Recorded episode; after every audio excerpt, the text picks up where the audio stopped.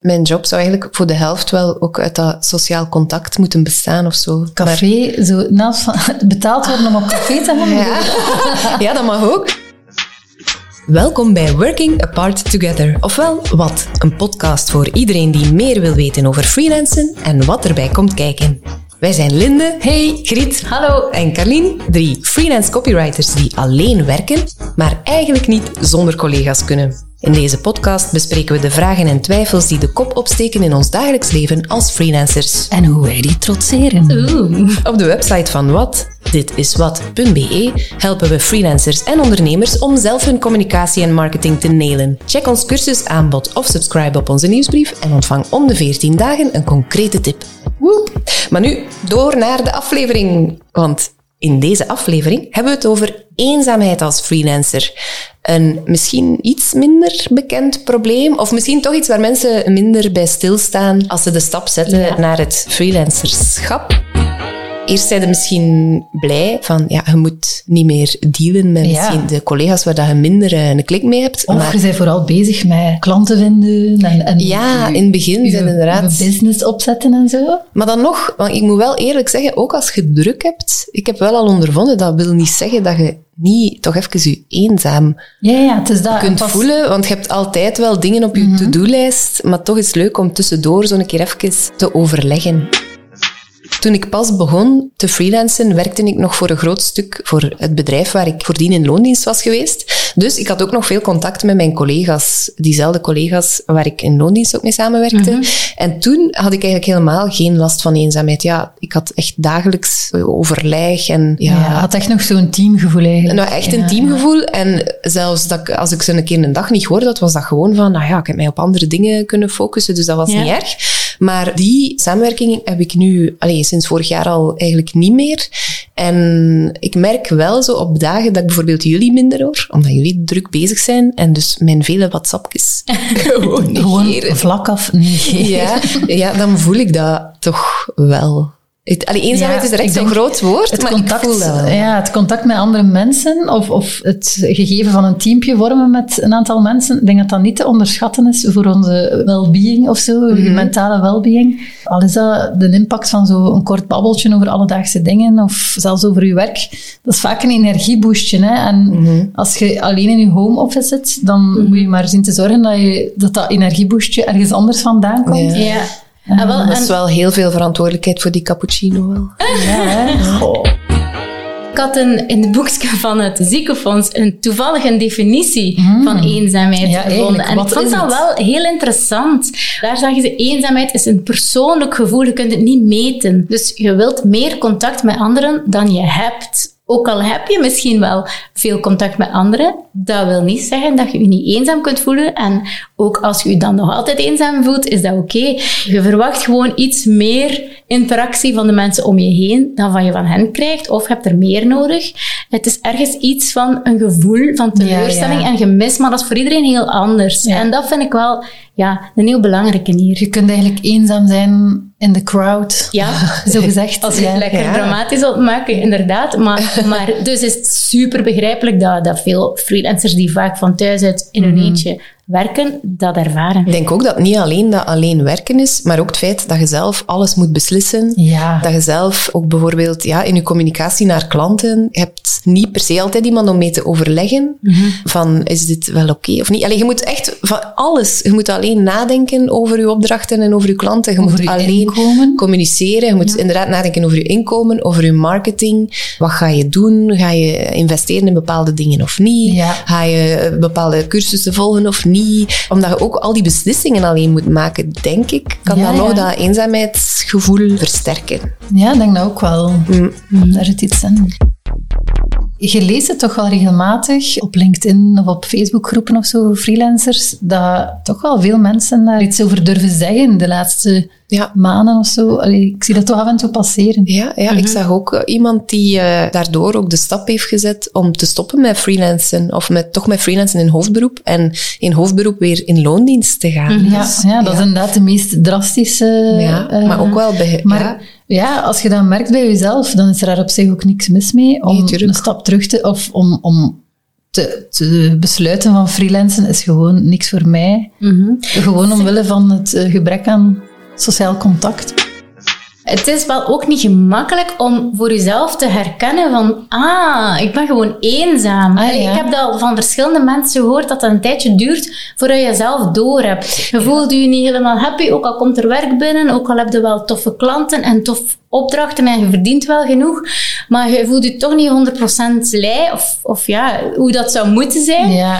En dan pas wel de vraag van, ah ja, maar Bij mij is misschien is het ja. dat. Bij mij is dat eigenlijk zo gegaan, omdat ik ook op een gegeven moment dan beslist had van, ik schrijf voor een, een, een magazine en ik heb besloten om meer stukken door te geven aan andere mensen en op, ook te brainstormen met die andere mensen.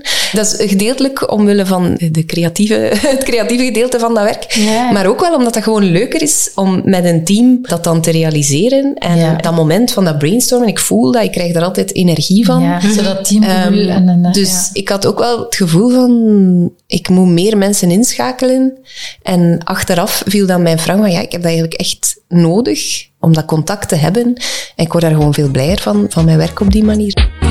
Ik ken ook iemand die een beetje hetzelfde werk doet als ons, waar dat wij voor een variatie aan klanten werken. Gaat die altijd op zoek naar een vastere freelance opdracht, waar dat die bijvoorbeeld vier dagen per week vast bij een bedrijf daar ter plaatse werkt, of ja, deels van op afstand, of deels Ja, daar. ja.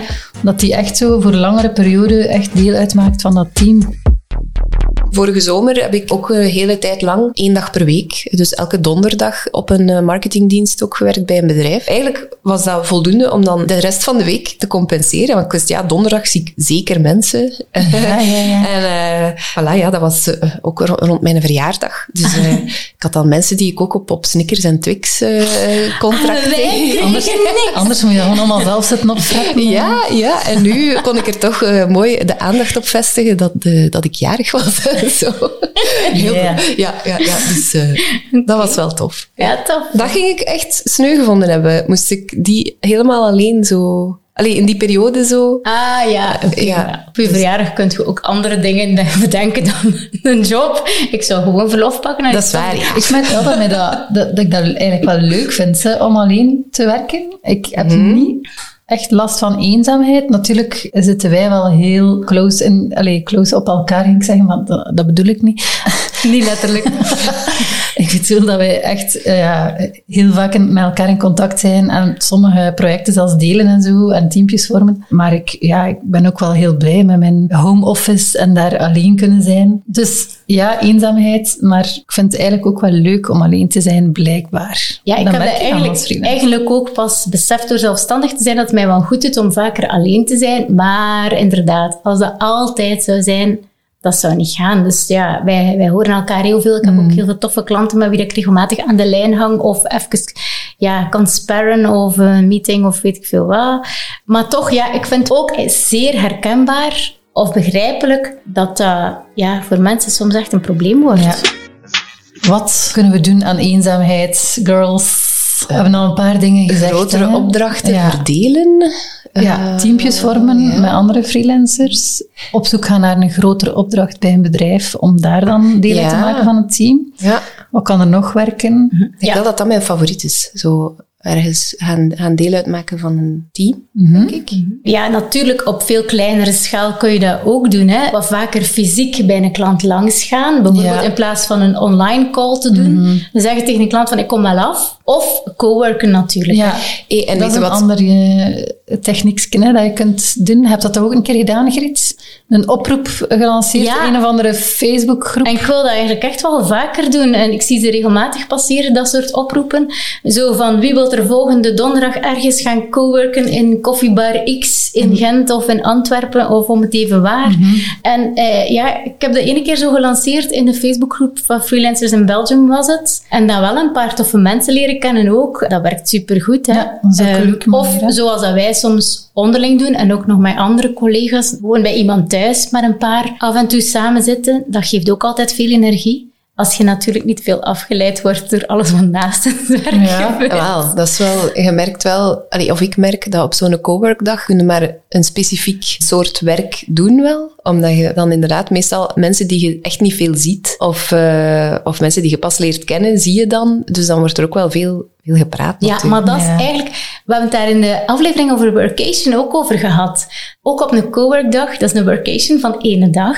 Ja. En belangrijk is dat je voor jezelf een doel voorop stelt van dat wil ik die dag gedaan hebben. En dat je daar wel realistisch in probeert te zijn op voorhand. Maar als ik dat doe, dan werkt dat beter, zo coworken, dan als dat zo op de bots is en ik zie maar wat er gebeurt, dan wordt er inderdaad, dan is het een risico. Yep. Zeker als het op café is. Als het echt een officiële cowork is, waar het stil is, en dan is, het- dan is het gemakkelijker om echt u aan het werk te zetten.